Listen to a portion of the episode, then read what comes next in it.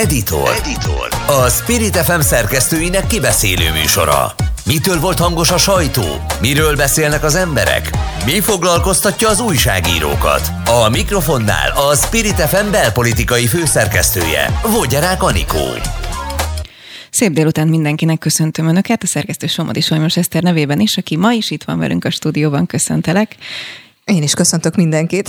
Köszöntjük mai vendégünket, Kis Dánielt, aki haditudósító, és az adás jelentős részében majd reméljük, hogy az ő, hát lehet úgy fogalmazni, hogy élményeiről fog beszámolni. Hát tapasztalatairól. Hát jó, jó napot kívánok mindenkinek, igen, előfordulhat, hogy élmények, tapasztalatok. Tapasztalatok inkább, igen, és Hazafi Zsolt is újra itt van velünk, köszöntelek, aki az Egyenes Beszédnek a főszerkesztője. Jó napot kívánok! No, uh, Dani nem rég ért haza egy-két hete Ukrajnából, és kiszámolja, de itt az adás előtt beszéltünk, hogy 57 napot töltöttél kint. Majdnem két hónapot. Így van. A háborúnak a nagy részét kint töltötted. Ha nem, a háború még zajlik, csak a, az azon eddigi, területen. Igen, az eddigi. Igen, nagy részét. Mesélsz nekünk egy kicsit arról, hogy mikor indultál, és onnantól kezdve azért az 57 nap, azt gondolom nagyon sokat változtatott benned is. Hát igen, igen. Ugye úgy indult a dolog, hogy ahogy mások, sokan mások, tehát hogy az ukránok 99%-a, én sem számítottam arra, hogy, hogy totális háborút indítanak az ország ellen. Mindenki számított arra, hogy valami lesz. Feltét, úgy gondolta mindenki, hogy majd keleten. Hát nem ez történt, hanem ugye reggel hajnalban 24-én elkezdtek rakéták repülni az, az ukrán föld felett, rengeteg csapás mértek, ugye abszolút kaotikus lett. Én, én fél hatkor kaptam egy telefont egy kievi barátomtól, annyit, annyit felhívt, visszahívtam, és mondta, hogy elkezdődött, és akkor ment lefele a, a föld alá. És ugye annyira sokkoló volt az egész, hogy, hogy mint másoknak, hogy az első nap, ugye rohantam be, utána hívott az Index főszerkesztője, hogy megindultak az oroszok, gyere be, és akkor rohantam is be, és az első nap, körülbelül az első napot egy, egy hónapnak éltem meg.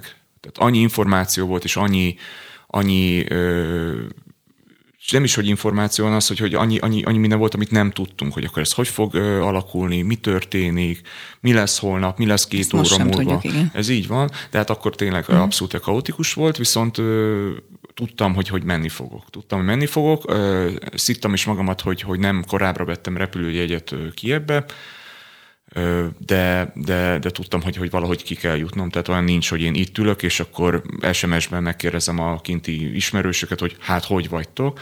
Tehát tudtam, hogy, hogy el kell indulni, és akkor jött el lehetőség szombaton az ökumenikus segélyszervezettől, hogy ők mennek kifele, indul a válságmenedzser, vagy krízismenedzser, és, és felajánlották, hogy, hogy akkor együtt mehetünk. Így is történt, három nap alatt ö, befejeztük a Lembergi túrát, ugye az ökumenikus segélyszervezet az ott alakított ki bázist, viszont én három nap alatt úgy láttam, hogy mi a helyzet, tehát hogy ott ö, is érződött a háború ö, szele, ugye az, az a, a menekültek miatt, tehát rengeteg menekült érkezett különböző nációkból, tehát ugye afrikaiak, indiaiak, mert ők Harkivban tanultak, ott volt egy egyetem, vagy van még, talán áll, eh, ahol, eh, tehát ugye ilyen külföldi diákok, és eh, meg, meg a rengeteg ukrán, meg, meg, meg mindenféle népség, aki menekült a háború elől, tehát ugye ott, ott, ott döbbent rá az ember, hogy Ukrajna hatalmas ország, azt hiszem Európa a legnagyobb országa, vagy az orosz Oroszországot nem számoljuk bele, vagy Franciaország mellett a, talán a... Az egyik legnagyobb, és akkor nem ah, tévedünk. Benne, akkor van nem a, tévedünk. benne van a top háromban, az az egészen biztos. És ugye rengeteg különböző etnikum lakja, tehát én beszélgettem jugoszláv cigányokkal, ők így azonosították magukat, akkor, akkor tatárokkal, oroszokkal, ukránokkal, hatalmas ország és befejezve a gondolatot, tehát utána döntöttem úgy, hogy akkor el kell menni Kievbe, mert hogy elvileg, hogy akkor tudtam meg, hogy a vonatok még jártak a fővárosba, és akkor fogtam magamat, és az egyik este rászálltam az első vonatra, ami volt, és onnantól kezdve ott nagyjából 40 valahány napot ott töltöttem. És mi is többször kapcsoltunk. Egyébként szerintem ezt a napot senki nem felejti el, no de pláne, aki mondjuk hírszerkesztésben dolgozik. Mi pont a Zsoltal aznap csináltuk az aktuált, és fél óra alatt írtuk át az egész adást, és foglalkoztunk nyilván teljes tematikával a háborúban. Háborúval nagyon kíváncsi vagyok a véleményetekre, mielőtt tovább mesélsz, arról, hogy pont ma találkoztam egy ukrán ismerősömmel, péntekenként szoktunk találkozni, aki egyébként olyan szerencsés helyzetben van, hogy minden pénteken haza is megy Kijevbe hétvégére, és ott próbál segíteni, amiben tud, és jön vissza. Neki az apukája egyébként valami magas rangú katona, úgyhogy ezért tudja megtenni egy ilyen speciális titkos hadművelettel mindig hazamegy és visszajön. Egy lányról van szó ráadásul, és mikor ma kérdezte tőlem, hogy egyébként ma is foglalkoztok majd az adásban háborúval, és mondtam, hogy persze, hogy egyébként ugye nekem van egy háborús adásom, de hogy pont Kis Dani jön hozzánk az editorba, és a háború lesz az egyik fő témánk, és mondta, hogy hát ez ilyen fura számára, mert hogy azt vette ő észre, hogy így eltűnt a háború, mint téma hogy így megszoktuk azt, hogy háború van a szomszédunkban, hogy néha, hogyha mondjuk egy picit úgy érezzük, hogy érint minket, hogy mondjuk Kárpátalján ugye a héten volt egy becsapódott rakéta, akkor bekerült a hírekbe, de, és akkor kíváncsi vagyok a te tapasztalatodra is, és a ti véleményetekre is, hogy de mondjuk először mondjuk minden nap kapcsoltunk valakit, a Danit is élőben, és aztán meg úgy valahogy úgy hozzá szokott az ember, hogy jó, hát ez így van, de vannak más hírek, amik nekünk itt fontosak. Hogy látjátok? Zsolt? Ugye én most értettem meg ezt, amit nem értettem a történelmi tanulmányaim során, hogy ugye az első világháború nekem az egy ilyen nagyon fontos esemény, amit én nagyon, nagyon sokat olvastam róla, hogy az első világháború kitörése után nagyon sokáig ö, ugyanúgy zajlott az élet. Mindenki azt hitte, hogy na ez hamar véget ér, ugye voltak ezek a legendák, hogy mindenki azt mondta, hogy nagyon villámháború lesz, és hát voltak Itt szépségversenyek, volt voltak pálok, stb. Hogy én most értettem meg azt, hogy azért a, mi nem érezzük ennek a drámaiságát, de régen nyilván ennyi fotót se meg ennyi fényképet sem láttak, de azért én azt érzékelem a, a televízióban, az ATV-nél végzett munkámnál, hogy azért ezeket a híreket nézik az emberek. Tehát eh, nekünk van egy olyan eh, nézettségi eh, görbénk, amit minden nap megkapunk, és azt látjuk, hogy azért érdekli, érdekli az embereket, de ráadásul most már a háború okán már azért egyre inkább ér, érezni lehet azt, hogy nagyon nagy előszele van egy nagyon durva gazdasági uh-huh. válságnak is.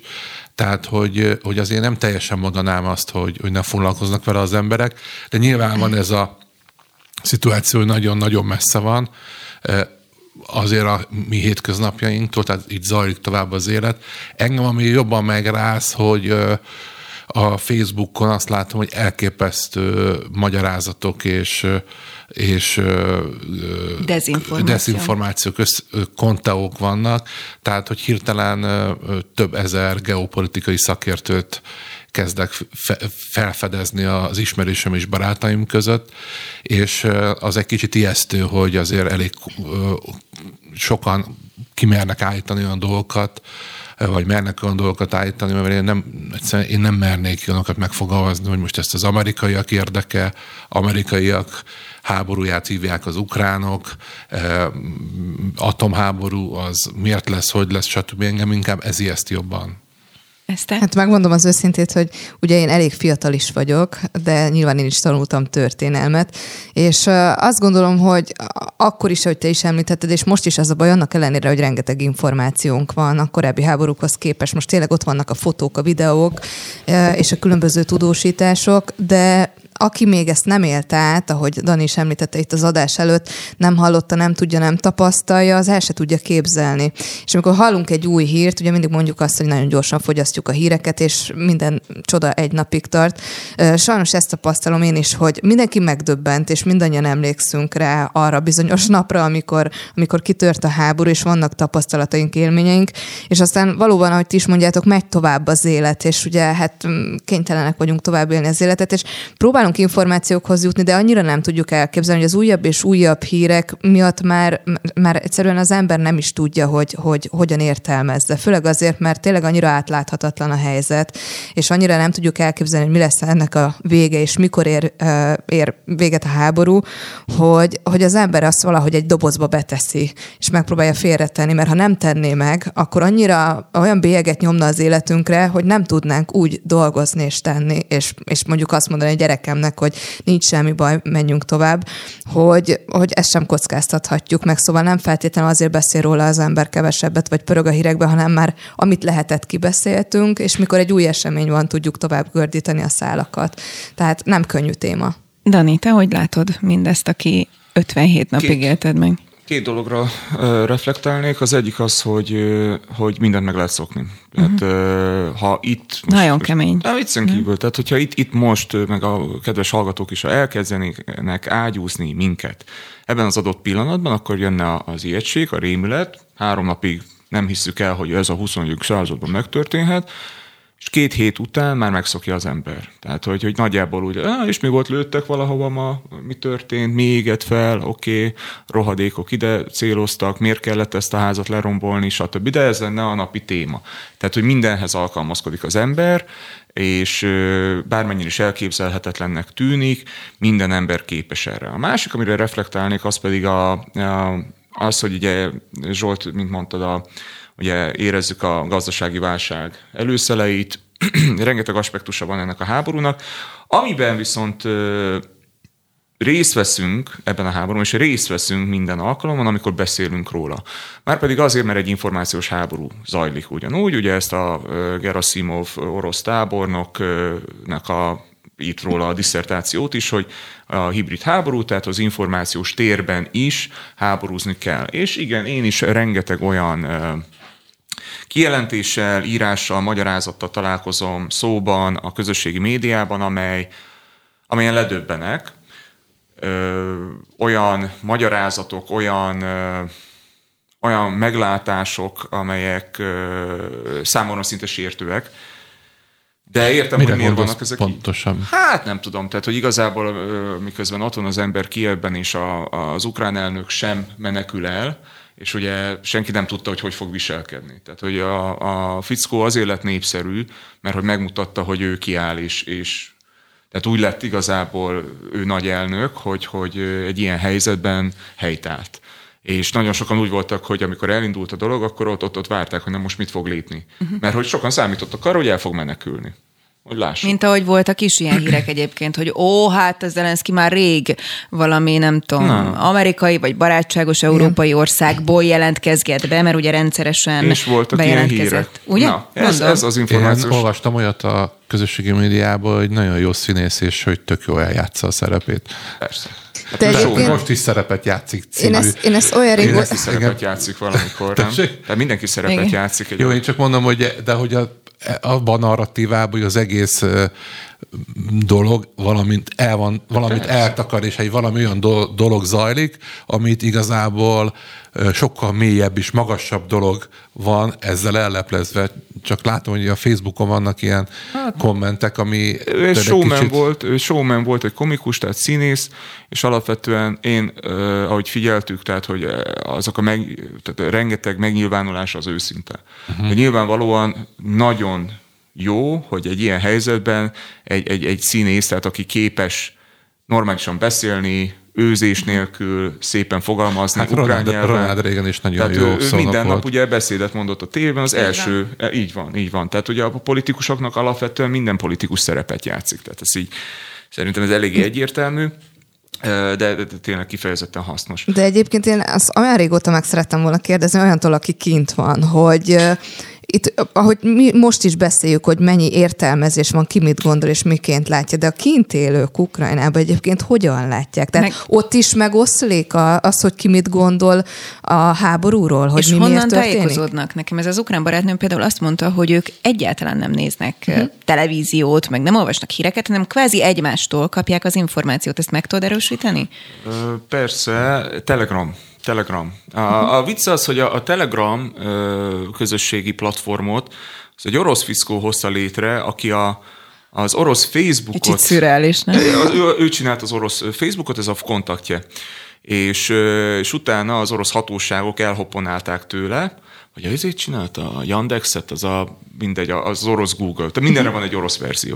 És egy hatalmas vállalkozó volt, úttörő, és utána az orosz hatóságok elvették tőle ezt, tehát arra kényszerítették, hogy lemondjon, uh-huh. mert ugye, hogy, hogy jobban akarták ellenőrizni az információt. És akkor a fickó mondta, hogy jó, elment Dubájba, és megcsinálta a Telegram csatornát, amely gyakorlatilag az egyik legjobban védett közösségi platformok, legalábbis ennek tartják, és ezen rengeteg különböző csatorna van, ahol jönnek a hírek. Tehát, hogy igazából mindenki telefonon kapja az információt, és mi le vagyunk maradva itt Magyarországon, de valószínűleg Nyugat-Európában is az ukránokhoz képest, tehát, hogy az az információ mennyiség, ami beömlik naponta az emberekhez, és amilyen gyorsan feldolgozzák az információt, lenyűgöző, lenyűgöző. Tehát én se, én se néztem semmilyen oldalt, feliratkoztam a Telegram csatornákra, és jött, jött, jött egymás után mindenféle információ, és ugye azon, azon keresztül még üzenhetne, üzenhetnek is egymásnak az emberek, tehát nagyjából mi is úgy tájékozódtunk, hogy, hogy mit ír, felhívjuk, stb. Jött egy, egy, egy hír, rákérdezünk valakinél, aki talán tájékozottabb, és, és ez, ez, a, ez a lenyűgöző az egész háborúban, hogy ez, ahogy mondta Zsolt, ez az első olyan európai háború, amelyet napról napra persze-persze dokumentálhatunk, és, és végig tudjuk követni az egészet. Tehát, hogy még nem volt olyan háború, amiről ennyi anyag született, ennyi kézenfogható bizonyíték. Ennek ellenére azt mondják, és hogy, ennek ellenére. hogy például a Bucsa az egy megrendezett dolog, hogy az ukránok rendezték meg. Nem én mondom ezt, hanem csak, hogy vannak ilyen összeesküvés elméletek. Az, az az elképzelés, az az elképzelés, ez az ukrán magyarázat, de azért én is figyeltem, tehát hogy, hogy valamelyest értek én is a, a, a Oroszországhoz, sőt, hiszen éltem is ott. A, ez az orosz propagandának a, a, a következménye, és úgy orosz propaganda, tehát hogy mint a, az Egyesült Államok elnökválasztásába való beavatkozás, stb., hogy hogy nem az a lényeg, hogy, hogy meggyőzzenek valamiről, hanem az a fontos, hogy kétséget ébresztenek az emberekben. Tehát minél több információnk van, annál többet kételkedünk mindenben. Hm. És, minden, és, és mindenki a saját szájízének megtalálja, a saját világnézetének megtalálja azt a hírforrást, ami neki tetszik. És, és közben ugye nekem a Facebookon is dobnak fel olyan, olyan hogy hazai hírek, meg, meg mit tudom én, orosz hírek, stb., hogy ezeket ki csinálják. Tehát kinek van erre pénze, ideje? Hogy, hogy ilyen, ilyen random oldalakat eh, Igaz hírek az oroszokról, stb. Uh-huh. Igen. Így van, így van. Tehát ugye ez volt a cél, és ugye nyilvánvalóan a magyar sajtóban is vannak olyan szereplők, akiket hát mondjuk azt, hogy egy kicsit együttműködnek, a, vagy illetve az orosz az orosz nézőpontot próbálják terjeszteni jobban, és ez el is, elért, el, el is érte a célját, hiszen Ukrajna messze van, a Kárpátokon nem látunk túlra, nekünk az az egész vidék onnantól kezdve egy, egy ismeretlen terület, és ezért mivel nem ismerjük, ezért a képzeletünkkel próbáljuk betölteni az üres teret, hogy akkor mi lehet, hogy nézhet ki ez a bucsa, meg tehát mindenki képzelődik, tehát senki uh-huh. nem látja, nincs uh-huh. ott. És amikor van egy ismeretlen terület, ahonnan jönnek állítások, akkor ezeket az állításokat könnyű ö, kétségbe vonni, hiszen nem tudjuk, nem látjuk, hogy mi van. És akkor ilyenkor lesz az, amikor a, mondjuk a magyar ember fejében, ugye itt, itt hirtelen van az, hogy két fél van, és akkor hát ez azt mondja, az meg azt mondja. Hát bocsánat, csak hogy az egyik fél lerohanta a másikat és gyilkolja a sajátjait azon a területen belül. Tehát a vicc az egészben az, hogy Oroszország bement azzal az ürügyjel, hogy hát itt írtják az oroszokat, és népírtás van, és meg kell menteni az orosz ajkú embereket. Harkiv, orosz. Mariupol, orosz egész Kelet-Ukrajna orosz ajkú. Tehát ott, ott van a legtöbb orosz gyökérrel e, rendelkező ember, és ezeket bombázzák és, és ölik, meg hurcolják el. Az Eszternek volt az a kérdés, hogy mi a, nekik a magyarázatuk az egész történetre, hogy miért rohanták őket le? Hát több magyarázatot. Tehát egyöntető is ráadásul ez a vélemény? Vagy ők ne, tehát náluk is megoszlik, mert Magyarországon, ahogy a híreket olvassuk is, van, aki, ahogy te is mondtad, annak hisz, van, aki annak hisz. Ukrajnában az emberek? Hát igazából ez egy összetett dolog, tehát hogy nincs egyszerű magyarázat, ennek, ennek a háborúnak történelmi okai vannak, ideológiai okai vannak, néplelki okai vannak, geopolitikai okai, politikai, stb. stb. Tehát, hogy minden, minden hozzájárul. Az, hogy állítólag Putyin beteg, akár. És hogy az öregnek az az, az ötlete, hogy akkor ő még, még mielőtt meghalna, akkor... akkor Bekerüljön a történelem hát, könyvben. Hát már bekerült. Az igaz. ezt megoldotta, de hogy még visszaállítja az orosz birodalmat. Tehát ez egy, egy, egy nagyon birodalmi mentalitást építettek ki Oroszországban, és nem változott túl sokat ez az ország. Tehát hogy az az érdekes, hogy a, az egész háború ból többet tudtunk meg Oroszországról, mint Ukrajnáról. Az, hogy, hogy milyen állapotok uralkodnak a hadseregében, az, hogy, hogy milyen az ország vezetése, hogy, hogy honnan jönnek ezek a katonák, hogy mekkora ez az ország, hogy milyen, milyen céljai vannak. És Ukrajna ez továbbra is egy ilyen üres tér az emberekben, hogy oké, okay, van egy ország, most ide jött hozzánk egy, egy csomó menekült, tök normális emberek, meg úgy néznek ki, mint mi, kedvesek, és, és a szabadságukért küzdenek, de hogy onnantól kezdve egyébként semmit nem tudunk erről az országról, ahogy Oroszországról sem. Tehát Oroszországról tudunk két dolgot nagyjából, hogy általános van Szentpétervár, meg Moszkva. Moszkva. És onnantól kezdve így, így, így próbáljuk elképzelni, hogy mi lehet a többi területen. Hát nem túl felemelő az a vidék, azt kell mondjam, hogy elég nagy a szegénység, és ugye a szegény embereket könnyű irányítani, pláne úgy, hogy ha, ha 3000 kilométerre lakik valaki valamilyen faluban, alig, hogy talán van internet, talán nincs. El se tudjuk fogni már ezt. De a tévé az van, és Aha. milyen, milyen tévé megy, hát ott az ottani közmédia, ergo, a szibériai faluban ülő ember, az meggyőződik arról, hogy igen, Ukrajnában, hát már mindenhol nácik vannak Európában, uh-huh. és mhm. oda kell mennünk megvédeni az országot, mert hogy ránk fognak támadni a NATO nácik. Tehát így gond nélkül meg lehet győzni ott az embereket. Ez hát ismerősen hangzik. De, de ez egy, egy ilyen, ilyen Akkor ilyen ezek szerint sokszínű az értelmezés Ukrajnában abszolút, is? Abszolút. Hát összerakták. Tehát ugye voltak poénok, például amikor Maria Zaharova, az orosz külügyminisztérium szóvivője, konkrétan sajtótájékoztatón arról beszélt, hogy az ukrán bors kisajátítani, ez egy leves, ez egy céklaleves. Az ukrán borsot kisajátítani, az nácizmus, az szélsőségesség, az, az idegen gyűlölet. Miért nem lehet mindenki a bors? Csak nézzük, nem hittük el, hogy tényleg, ez most konkrétan ezt mondta a nőszemély, tehát, tehát vicc már az egész, mert ugye már próbálnak magyarázatot, magyarázatot adni erre a háborúra, ahol ami tudomásom szerint rengeteg orosz sem támogatja. Sőt, ugye mostában égnek a lőszergyárak, mit tudom én, és nem, nem vagyok benne biztos, hogy, hogy, hogy, hogy ez, ezek ukrán diverzáns csoportok Oroszországban, meg vagyok győződve arról, hogy ezek egyébként ellenálló oroszok akik, akik annyira ellenzik a háborút, hogy azt mondták, hogy jó, akkor felgyújtjuk az összes toborzóirodát, felgyújtjuk az összes lőszerraktárat, nem kell nekünk ez az egész. Tehát, bocsánat, és visszatérve az, hogy a okok, hát ugye Vladimir Putyin meg van győződve arról, hogy nincs is olyan, hogy Ukrajna, de alapvetően az orosz birodalom 300 éve tette be a lábát Ukrajna területére. És abban a pillanatban, hogy meghallották az ukrán nyelvet, ami nagyon hasonlít egyébként az oroszra, meg a lengyelre is, ahogy meghallották, azt mondták, hogy hát ez ilyen nincs, ez ilyen, ilyen, ilyen falusi nyelv, ez egy konyhanyelv, és elkezdték folyamatosan kiszorítani. Tehát 300 évig szorították ki az ukrán nyelvet, és most már nagyon sok ukrán sem érti, hogy ő miért beszél oroszul alap alapvetően. És akkor most jött, most jön egy olyan ráeszmélés, hogy aha, tehát, hogy igazából 300 éve akarnak teljesen eloroszosítani minket, az oroszok, most jönnek rá igazából, tehát mert, mert megtámadták őket. Most jönnek rá, hogy oké, okay, akkor mi egy különálló nemzet vagyunk, újra alkotjuk magunkat, elkezdünk a saját nyelvünkön beszélni, és, és, és szeretnénk végre, végre teljesen függetlenül létezni Oroszországtól, hiszen 300 évig voltak függőségben. Szerintem nincsen az kőbevésve, hogy, hogy a 21. században ne szüles, születhessen, jöhessen létre egy másik ország. Tehát, hogy az, az senki nem mondta, hogy 2050-ben nem fog születni egy másik ország, vagy szétesni valamit, tehát a történelem az halad előre. És, és még igen, megjegyzendő dolog az is, hogy, hogy alapvetően a 20. században még senki nem tett annyit Ukrajnáért, mint Vladimir Putyin.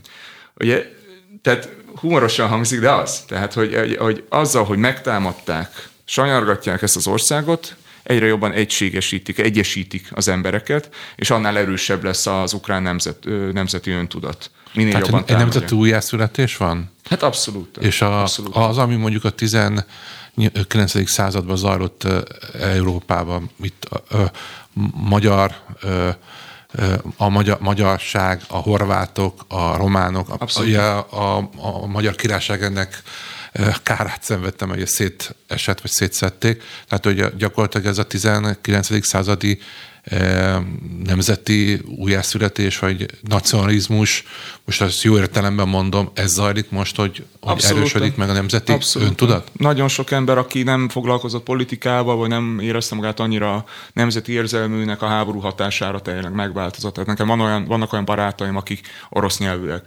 Tehát, hogy nem, nem is beszél ukránul, és most már elkezdte ő is tanulgatni. Tehát, hogy annyira nagy hátba támadásnak érzik, pláne az orosz gyökerekkel rendelkező, vagy bíró ukránok, hogy így letámadni őket, e, így hátba szúrni minket, hogy, hogy teljesen azt mondták, hogy jó, én is. Tehát, hogy ekte oroszok, és azt mondták, hogy nem, én ukrán vagyok innentől. Kezdve. Amúgy a, a Ukrajna jobb, jobb, magasabb életszínvonal volt ott, mint Oroszországban? Abszolút. Abszolút. És, és Pedig az ugye, sem voltak ugye, gazdagok fej... magyarokhoz képest. Hát mi, mi igen, nekünk kellemesebb egyébként, tehát az utcáink, tehát hogy egyenesebbek az utak, meg van betonút, meg alapvetően jobb a, tehát hogy, hogy jobban élünk az ukránokhoz képest, az ukrán vidékhez képest de az ukrán vidék jobban él az orosz vidékhez képest. Tehát akkor el tudjuk képzelni, mi lehet ott. Tehát ők akkor nem akarnak az orosz ö, föderáció részei lenni. Hát nagyon nem szeretnének, hiszen az orosz föderáció katonái mondtak olyanokat vidéken az embereknek, hogy hát ez annyira jó az a falu, hogy fogom az asszonyt a Szibériából, és ide fogok költözni, amikor vége az egésznek. Hát nem véletlenül vitték el a mosógépeket, tévét, laptopokat, iPad-eket, hogy ezt, ezt nem tudjuk itthon? Vagy amikor kivonultak az oroszok, akkor, akkor amikor megtudták, hogy kivonulnak, akkor hozzáláttak, hogy letették a fegyvert, és elkezdték a mosógépet uh-huh. felkap, felpakolni a páncélosokra, mindent. Meg ugye volt, így... hogy be voltak kapcsolva Voltál ilyen településeken? Voltam, voltam, voltam. Persze ott volt minden nyoma, mindent felforgattak a, a lakásra, tehát raboltak, tehát vittek. És milyen érdekes, mert mint hogyha ezt csinálnák 300 éve. Ugye emlékezzük, uh, nagyszüleink beszámolóira, persze, tehát minden háború. De azért emlékezzük, amikor itt volt a vörös hadsereg, hogy azért milyen beszámolók vannak nagyszülő, nagyszüleinktől, és ugye ez volt a ledöbbentő mindenki, hogy na hát, ezek nem változtak azóta se. És ez lehet, hogy emberi tulajdonság inkább egyébként, lehet, lehet. mint orosz tulajdonság. A héten volt egy hír nálunk, ami sokaknál kiverte a biztosítékot, és kvázi a háborúhoz kapcsolódik, amikor arról volt szó, hogy visszaállítanák a sorkatonai szolgálatot esetleg, és aztán nyilván a kormányzat itt tagadta Schmidt Máriának a szavait, hogyha jól emlékszem, ő Igen. mondta valami konferencián, vagy interjún, vagy nem tudom, hogy hol. Viszont elindít bennem egy gondolatot, és nagyon kíváncsi vagyok a te véleményedre is, és a ti véleményetekre is óriási tiltakozás volt, legalábbis ami a közösségi médiát vagy a cikkeket tekintve leszűrhető ebből. Közben a héten volt ehhez kapcsolódóan egy hír, hogy a cseheknél készítettek egy felmérést arról, hogy egyébként megkérdezték az embereket, hogy ha háború lenne és menni kéne, akkor mész vagy nem mész, vagy mi van. A cseheknek a negyede sem harcolna, ez derült ki ebből a felmérésből. Közben zárójelben jegyzem meg, hogy egyébként pont Arjányi Péter készített majd egy felmérést idehaza is erről, tehát hogy nem sokára lesz majd egy hazai képünk is ennek kapcsán. De úgy tudom, hogy az ukránoknál valami írdatlan magas, 95 százaléka a behívottaknak, vagy aki nem tudom, hogy mi a szaknyelve, vagy aki sorkatonai kötelezett, részt vett, és ment, és önként harcolt a hazájáért. Ezt te meg tudod erősíteni, hogy ott valóban ilyen szintű hazaszeretet van, vagy szerintetek, hogy ha tényleg baj van, akkor máshogy ö, cselekszünk, mint amikor csak megkérdeznek róla minket, hogyha baj lenne, mit csinálnál, vagy az ukránok ebben is mások? Nem, nem. Biztos vagyok benne, hogy egyébként, hogy a csehek azt, negyede azt mondja, hogy nem, meg itthon sírnak amiatt, hogy sor katonaság, amit én egyébként, ez a személyes vélemény abszolút támogatom, mert, mert tehát a, amennyi időt én kint töltöttem keleten, tehát Kelet-Európában, tehát Ukrajna, Oroszország, stb. Én azt vettem észre, és akinek nem inge ne vegye magára, de hogy egy kicsit azért elpuhányosodott a, a nyugati, de magyar társadalom. Tehát innentől kezdve kicsit puhányak az emberek, és azért egy jó fél év kiképzés. Na, az belefér. Tehát pláne, hogyha kapnak még utána extra kreditet az egyetemhez. Ezt hozzátenném, hogy a nők sokszor tökösebbek, mint a férfiak. abszolút, abszolút. És, és, az ukránoknál is pontosan ez a, ez a lenyűgöző, hogy, hogy ott nem azért, mert, mert harcolászni akarnak. Én nem úgy, ismerem, nem, nem úgy ismertem meg az ukrán embereket, mint akik ö, szeretnek háborúzni. Nekik kell mert ott da jött egy ország, és, és ugye azt mondhatná az ember, hogy minek nekik az a terület, hát ott úgyis ruszkik élnek, meg mit tudom. Persze, de az ki, mi a garancia, hogy utána nem megy tovább?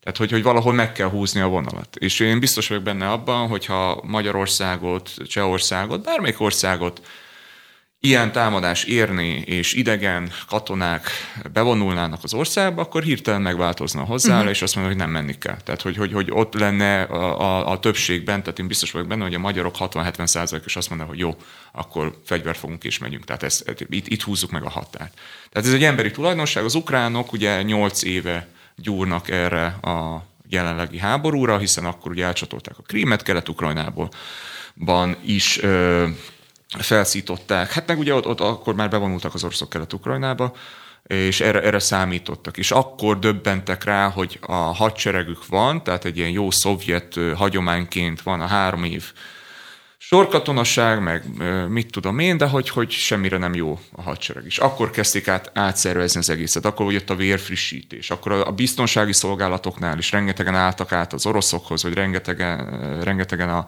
orosz ügynökök voltak, ott is takarítás volt. Tehát, hogy nyolc évük volt arra, hogy, és akkor elkezdtek járni ugye az ukrán katonák NATO kiképzésekre, hogy van ez, modernizálni kell a hadsereget, stb., mert hogy, hogy fenyegetve vagyunk, hiszen eddig nem is volt keleti katonai körzetünk, mert bíztunk Oroszországban, hogy onnan úgy jön támadás. Aztán jött. És nyolc évig, nyolc évig militarizálódott a társadalom, de finoman. Tehát, hogy nem volt, nem, nem, nem egy ilyen Izrael jellegű történet. Most viszont abszolút Mint az hozzáteszük, hogy Izraelben egészen érthető, hogy miért van ez. Tehát most azért, ezt, hogy ezt, ezt látjuk Ukrajnában is. Hogy eléggé, eléggé évtizedek óta a létük van veszélybe, tehát hogy megérthető, hogy ott miért van egy ilyen militarizált társadalom, hogy még a hölgyeknek is kell katonai szolgálatot teljesíteni. Ezért is használtam ezt a hasonlatot, tehát hogy, hogy jelenleg Ukrajna is abszolút átmilitarizálódott, és teljesen normálissá vált. De az, hogy bocsánat, a... csak egy fél mondat még, hogy miután a szomszédunkban zajlik most már több mint két hónapja ez a háború, én nem tudom, hogy egyébként rajtam kívül másban megfogalmazottak-e olyan felvetések, hogy például én így, amikor elgondolkodtam ezen, akkor szembesültem, hogy belőlem abszolút hiányoznak, amit te is mondasz, mert pohányok vagyunk, bár magamat nem tartom annak, ezek a skillek. Tehát én például felmerült bennem, hogy tökre elmennék megtanulni lőni. Csak azért, hogy tudjak. Tehát nem azért, mert soha életemben senkit nem szeretnék lelőni, hogy tudjak. Hogy elmennék egy olyan egészségügyi tanfolyamra, hogyha létezik ilyen Magyarországon, jelentkezzen, aki tud ilyet, ahol megtanulom azt, hogy egyáltalán hogy néz ki egy seb, és mit kell vele kezdenem. Tehát, hogy olyan szinten nincs meg az a tudásunk, amire ki tudja, hogy lesz-e valaha egyébként szükség Amikor a következő te, 30 Hogy jogosítványt, tehát volt egészségügyi. Ott ez, szerinted, ez rossz szerinted, igen, volt. ha az bármire elég. No, szóval, hogy, hogy ezek a skillek, ezek hiszen fel sem merült, mert egy teljesen más világban éltünk eddig, de de sokan mondják, hogy ezzel az ukrajnai háborúval gyakorlatilag megváltozik az egész világ. Hát pont ezt szokták mondani, hogy a fejlett társadalomnak ez szokott lenni az átka és a bukása, hogy nem készül fel ilyen helyzetekre, mert ugye azt gondoltuk, hogy, hogy már ilyenekre nem kell felkészülni egy ilyen békés fejlett világban, és aztán közben megtapasztaljuk most így a szomszédságunkban, hogy de. És ugye pont ez tud konfliktust is szülni, hiszen ugye felmerül a kérdés, hogy legyen sorkatonaság vagy sem, holott ahogy te is mondod, amikor nem árt, hogyha az ember felkészül. Tehát, hogyha az alapismeretek megvannak, akkor ha bármi van, Ezt akkor nem arra is felkészülésnek meg... nevezném, Igen. vagy nem, hanem hogy úgy szembesülök vele, hogy most egyébként meg tök mindegy, uh-huh. hogy most miről beszélünk, lehet az egy baleset is, vagy, vagy akármi, uh-huh. amikor szembesülök olyan mondjuk egészségügyi kérdés, amit én nem tudok mit kezdeni. Mondjuk így körülnézve az, itt ebbe a beszélgetésbe, egyedül én voltam abba koromnál fogva abba a veszélyeztetett helyzetben, hogy elvigyenek sorkatonának, mert ti mindannyian olyan fiatalok vagytok, hogy akkor már, Én már dolgoztam volt. HM katonai filmstúdióban, de nem, bocsássam. A filmstúdió nem voltál sorkatona, nem veszélyeztetett a sorkatonaság. Én majdnem lettem sorkatona, nem, majdnem elvittek. Kiharcoltad az et?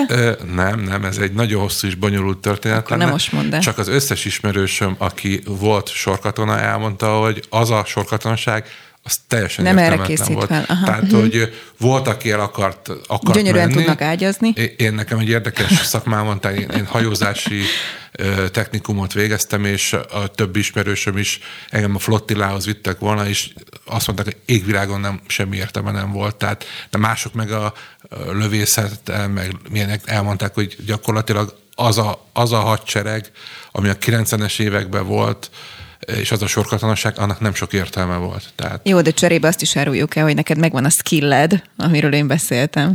mire a lövészetre. így van, igen. Azért, mert ifjú koromban légpuska, versenyszerűen légpuska lövő voltam, de hát az mondjuk, No. az nem egy nagy dolog. Igen. Persze egyébként igaza van Zsoltnak ebből a szempontból, hogy, hogy ugye azért fenntartani, hogy legyen sorkatonaság, hogy most így, ez, ez ilyen hagyomány, tehát ez is hogy a, a előző rendszerből, illetve a, hogy a, a, a szocializmusból megmaradt, hogy akkor mindig készülünk, és akkor kötelező, és akkor ez így megmaradt. Tehát ugye, És például, mindenki azon sportol, hogy hogy tud kibújni alól. Alóla, Abszolút, igen. és, és ugye mi, mi, is, mi is nyögjük még ugye ennek a, ennek a korszaknak a, az utóhatásait, ahogy, a, ahogy Ukrajnában is, tehát hogy minél közelebb vagyunk igazából Oroszországhoz, annál, annál később rázzuk le ezt az időszakot magunkról, és ugye nyilván az ukránoknál is megvolt ez a, ez a hogy hát akkor hagyományból uh-huh. ugyanúgy nem változtattunk semmit, és, és egyébként a városokban oroszul beszélünk, mert az ugye az, az elit nyelve, és egyébként az ukrán az egy konyhanyelv, és a, csak a parasztok beszélnek így. Tehát ez megmaradt ahhoz képest, hogy ugye elnyerte a függetlenségét az ország. És a, ugye a sorkatonságra visszatérve, ezért is mondott csődöt az ukrán hadsereg 2014-ben, mert ugye ez, ahogy nem tanulsz meg igazából semmit, Semmit, csak mhm. csinálni kell. Mondom, és- nekem egyik rokonomat elvitték, egy évet volt katona, négy lőszert lőtt ki, tehát körülbelül, és azon kívül takarított. Tehát, hogy igazából Meg tényleg megfuttatta. Mint ahogy a HM Katonai Filmstúdióból élményem, hogy amikor lementünk forgatni valahova, akkor az életben nekem olyan jó dolgom nem volt, mert annyira örültek, hogy végre beülhetnek egy harckocsiba, és mehetnek is vele, nem csak kívülről nézik, mert forgatás van, és akkor meg, megmozgatjuk a járműveket. Nem, egyébként Anikó, amit mondtál, tehát a, amiről beszélt, az például ugye csinálták Ukrajnában, erről voltak hírek, hogy ö, ugye az emberek készültek fel arra, ilyen mindenféle civil nők, gyerekek, idősek, fiatalok, hogy, hogy hogyan kell fegyvert fogni, uh-huh. hogyha ha esetleg bejönnének a városban. Tehát még nem tört ki a háború, de ugye voltak ilyen szakkörök. És ezt csinálták, és ugye ott, ott megtanulták alapvetően azokat a dolgokat, amiket ö, tudni kell, illetve továbbra is tanulják, ö, ugye nagyon sok ö, úgynevezett területi, területvédelmi egység alakult, ezek ilyen félkatonai uh-huh. szervezetek, amelyek lényegében a második védvonalat biztosítják. Aha. Igazából nekik nem is kellett még harcolni. Ez egy önkéntes alapon szerveződő hadsereg, meg a többi hatóság alá tartozó, nem is tudom, szerv, Uh, ahol, ahol az ember jelentkezik rá, hogyha megfelel, akkor felveszik, és akkor ott tanul meg lőni. Tehát, hogy igazából ezek olyan emberek, akik azt mondják, hogy oké, okay, én szeretném gyorsan most egy gyors talpaló val megtanulni, hogy kell lőni, hogy kell sebet ellátni, stb. És hogyha kell, akkor harcolok. De akkor ezt hogy képzeljük el, hogy a, mondjuk, ahol éppen nem zajlik a háború, akkor ő eljár a munkahelyére, jön, Nem, ott van, ott van végig. ott van végig? És d- a civil ember viszont akkor, aki meg meg szeretne tanulni lőni, akkor így munkaidőn kívül, vagy hogy, tehát elképzelésem sincs, hogy hogy lehet erre készülni. Tehát éppen nincsenek harci események az adott városban, de az ott élő mit csinál? Milyenek a hétköznapjai? Ó, oh, változatos. Ö, igazából, Tehát fizetést fel tudnak venni? Tehát tud Ha van. dolgozni? De ugye Ukrajnában is erős az IT szektor, uh-huh. tehát azok, akik tudnak home office-ban dolgozni, számítógépről, azoknak megvan a fizetésük. Nagyon sok ember viszont elvesztette a munkáját, nincsen, és nem is És akkor tudni. bevétele sincs. Tehát És nincsen bevétel, igen, ez a legnagyobb probléma. Tehát ezt ugye két hónap után azért mindenki ráeszmélt arra, hogy nincsen bevétel. mert tartalék És nem most annyira már- van valószínűleg munkanélküli segély, amit Igen. pontosan most már is folyosítanak, mert miből. Azt mondják, hogy az ország lakosságának 60 a vagy 52, most már lehet ez 60 is, eh, elvesztett a munkáját, tehát nincs bevétele. És ugye ez, ez, ez a háború másik aspektusa, hogy, hogy mindent az állam nem tud fizetni. Uh-huh.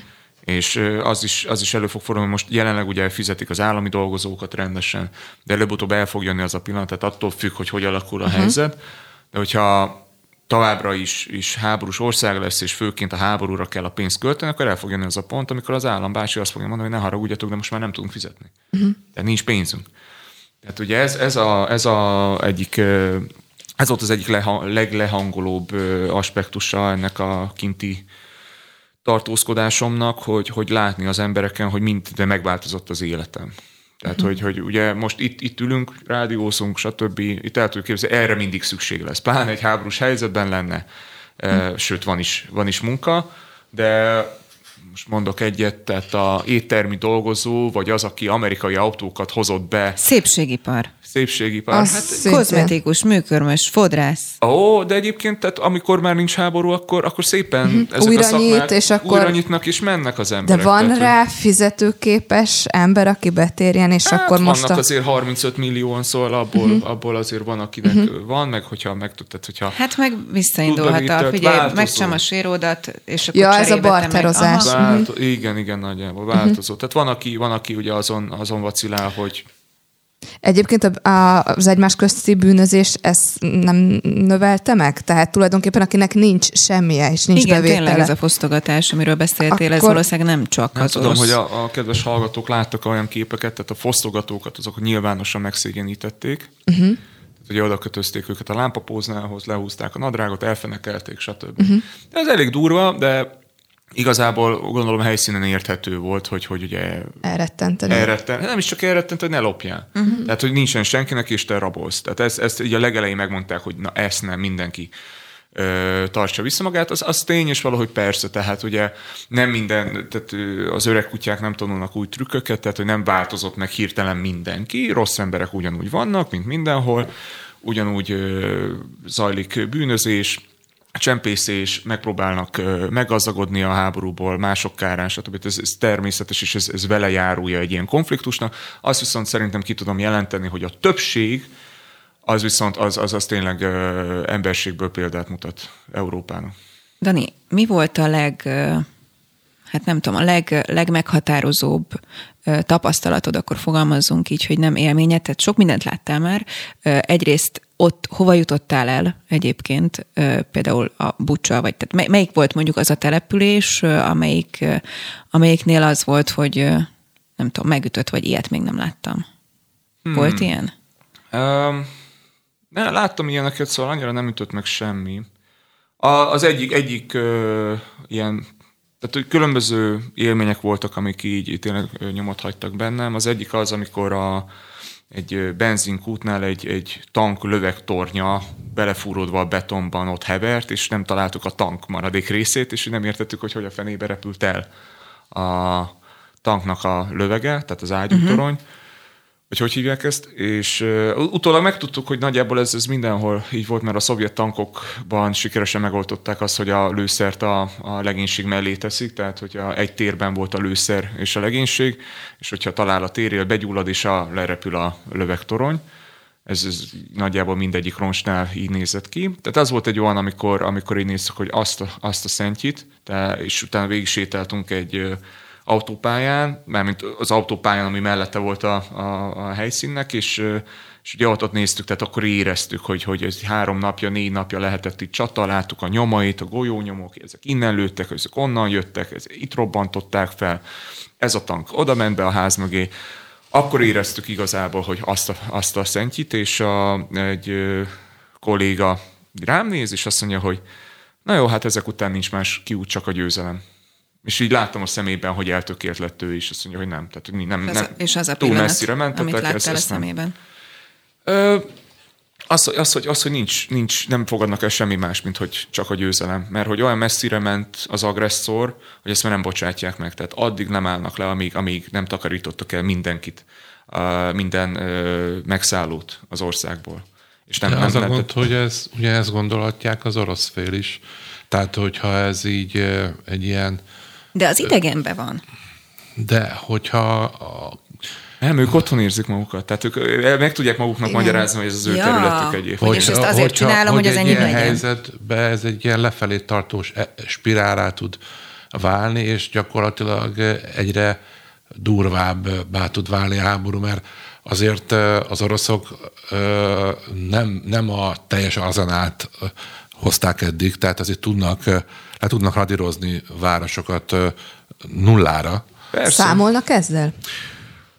Én, hát mindennel számolnak, tehát ö, amikor kint voltam, akkor két naponta beszéltünk arról, hogy na, akkor most vetik be a vegyi fegyvereket, na most jönnek vissza, uh-huh, akkor uh-huh. nagyon kemény lesz, tehát hogy jöttek az értesülések, és akkor utána nem váltak be. Tehát hogy egy két hónapig hallgattuk, hogy na, akkor most, most tehát ott konkrétan egyébként a hadseregben is elmondták, meg ugye hallottuk, hogy, hogy nem baj, ha lesz nálunk gázmasz, meg kesztyű, meg mert, mert, mert lehet. Előfordulhat az is. És ezt senki nem vette komolyan, mondták, de hogy akkor jó, készünk erre az esetőségre is, de hát nyilván nem akart ezt, nem gondolta ezt komolyan senki. Igen, amit mondasz Zsolt, hogy, hogy én úgy hát látom, csak hogy... Grozny kapcsán például a Groznit azt egyszer leradírozták a annak idején, olyan 20 évvel ezelőtt. Igen, csak annyira nem figyeltek akkoriban. Tehát hát a, a, az nem Európának az északi, északi világ félték, az a bolygó északi félteke nem figyelt ennyire. És ugye itt, itt, itt ez, a, ez a különbség, tehát én, én érzem azt, hogy szerintem van egy visszatartó ereje annak, hogy, hogy vannak mobilos, uh, bocsánat, fényképezőgéppel ellátott mobilok, tehát hogy bármi történik, ez, ez, ez ki fog jutni. Tehát nagyon nehezen lehet elhallgatni most már dolgokat, tehát ennek van egy visszatartó ereje. Azért is gondoltam, hogy nem bombázták le Kievet, mert hogyha azt meglátja Európa, az Egyesült Államok, tehát ugye annak annyira egy szimbolikus értéke van, hogy ég Kiev, hogy akkor ki tudja, tehát akkor eszkalálódik a dolog. Úgyhogy esetleg bevonódik még a NATO is. A Dani, nem volt nehéz hazajönni? Ö, nagyon nehéz volt, abból a szempontból, hogy a, éreztem a túl, túlélők bűntudatát, Ugye nagyon sok embert megismertem, nagyon sok emberre jóban lettem, megkedveltem, és, és tényleg, és, és nagyon jól esett, hogy, hogy befogadtak uh-huh. maguk közéjük, tehát én ott voltam, hogy a, a mindenki egyetlen magyarja, és és éreztem, hogy, hogy, hogy, hogy bűntudatom lesz, hogy visszajövök ide, és háborúnak semmi jele, mindenki foglalkozik a maga kis életével. A napi politikával. Így van, napi hülyeségek, és, és, és tehát álomból álomba. Tehát az is szürreális volt, ami ott zajlott, de azután meg az szürreális, ami itthon van, hogy, hogy ez csönd, béke, nyugalom, mint hogyha nem, nem, nem, mi se történt volna. Nehéz volt, ö, ö, hiányoznak ezek az emberek, de bízom benne, hogy hamarosan látom őket újra. Tervezed, hogy visszamész? Biztos közelebb hajósz, akkor a hallgatók is hallják. Biztos vagyok benne, hogy megyek még, igen. No végszóra, mert hogy ha nem haragszotok, akkor nem hoztam be más napi aktuális témát, mert annyira izgalmas volt veled beszélgetni. Picit beszéljünk, még maradt egy öt percünk arról, hogy jót is tegyünk, hogy egyébként egy nagyon izgalmas szerelésben érkeztél hozzánk, amit megkérdeztünk adás előtt, hogy wow, ez mi, és mondtad, hogy, hogy ez egy ukrán divattervezőnek a ruhája egyébként, majd biztatom a hallgatókat, hogy a Facebook oldalon tekintsék meg, mert biztos kiteszünk fotót erről, hogy uh, hogyan tudunk segíteni, ez lenne igazából a kérdésem, hogy te mit láttál, hogy igazából mire van szükség odakint, uh, álljunk be egy, nem tudom, nagy szervezet, akár ökomunikusok mellé, vagy, vagy tehát hogy látod, mire van kint szükség? Mi a segítség? Vagy csak az, hogy van kit felhívni, vagy... Két, két dolog. Abszolút ugye az ökumenikus segélyszervezet az, amely bonyolítja igazából a térségben a legnagyobb uh-huh. segélyszervezet, és ugye a magyar állami segítséget is ők bonyolítják. Tehát, hogyha ha, ha ilyen úton szeretne az ember segíteni, akkor érdemes Ez jó hely. Őket, őket keresni.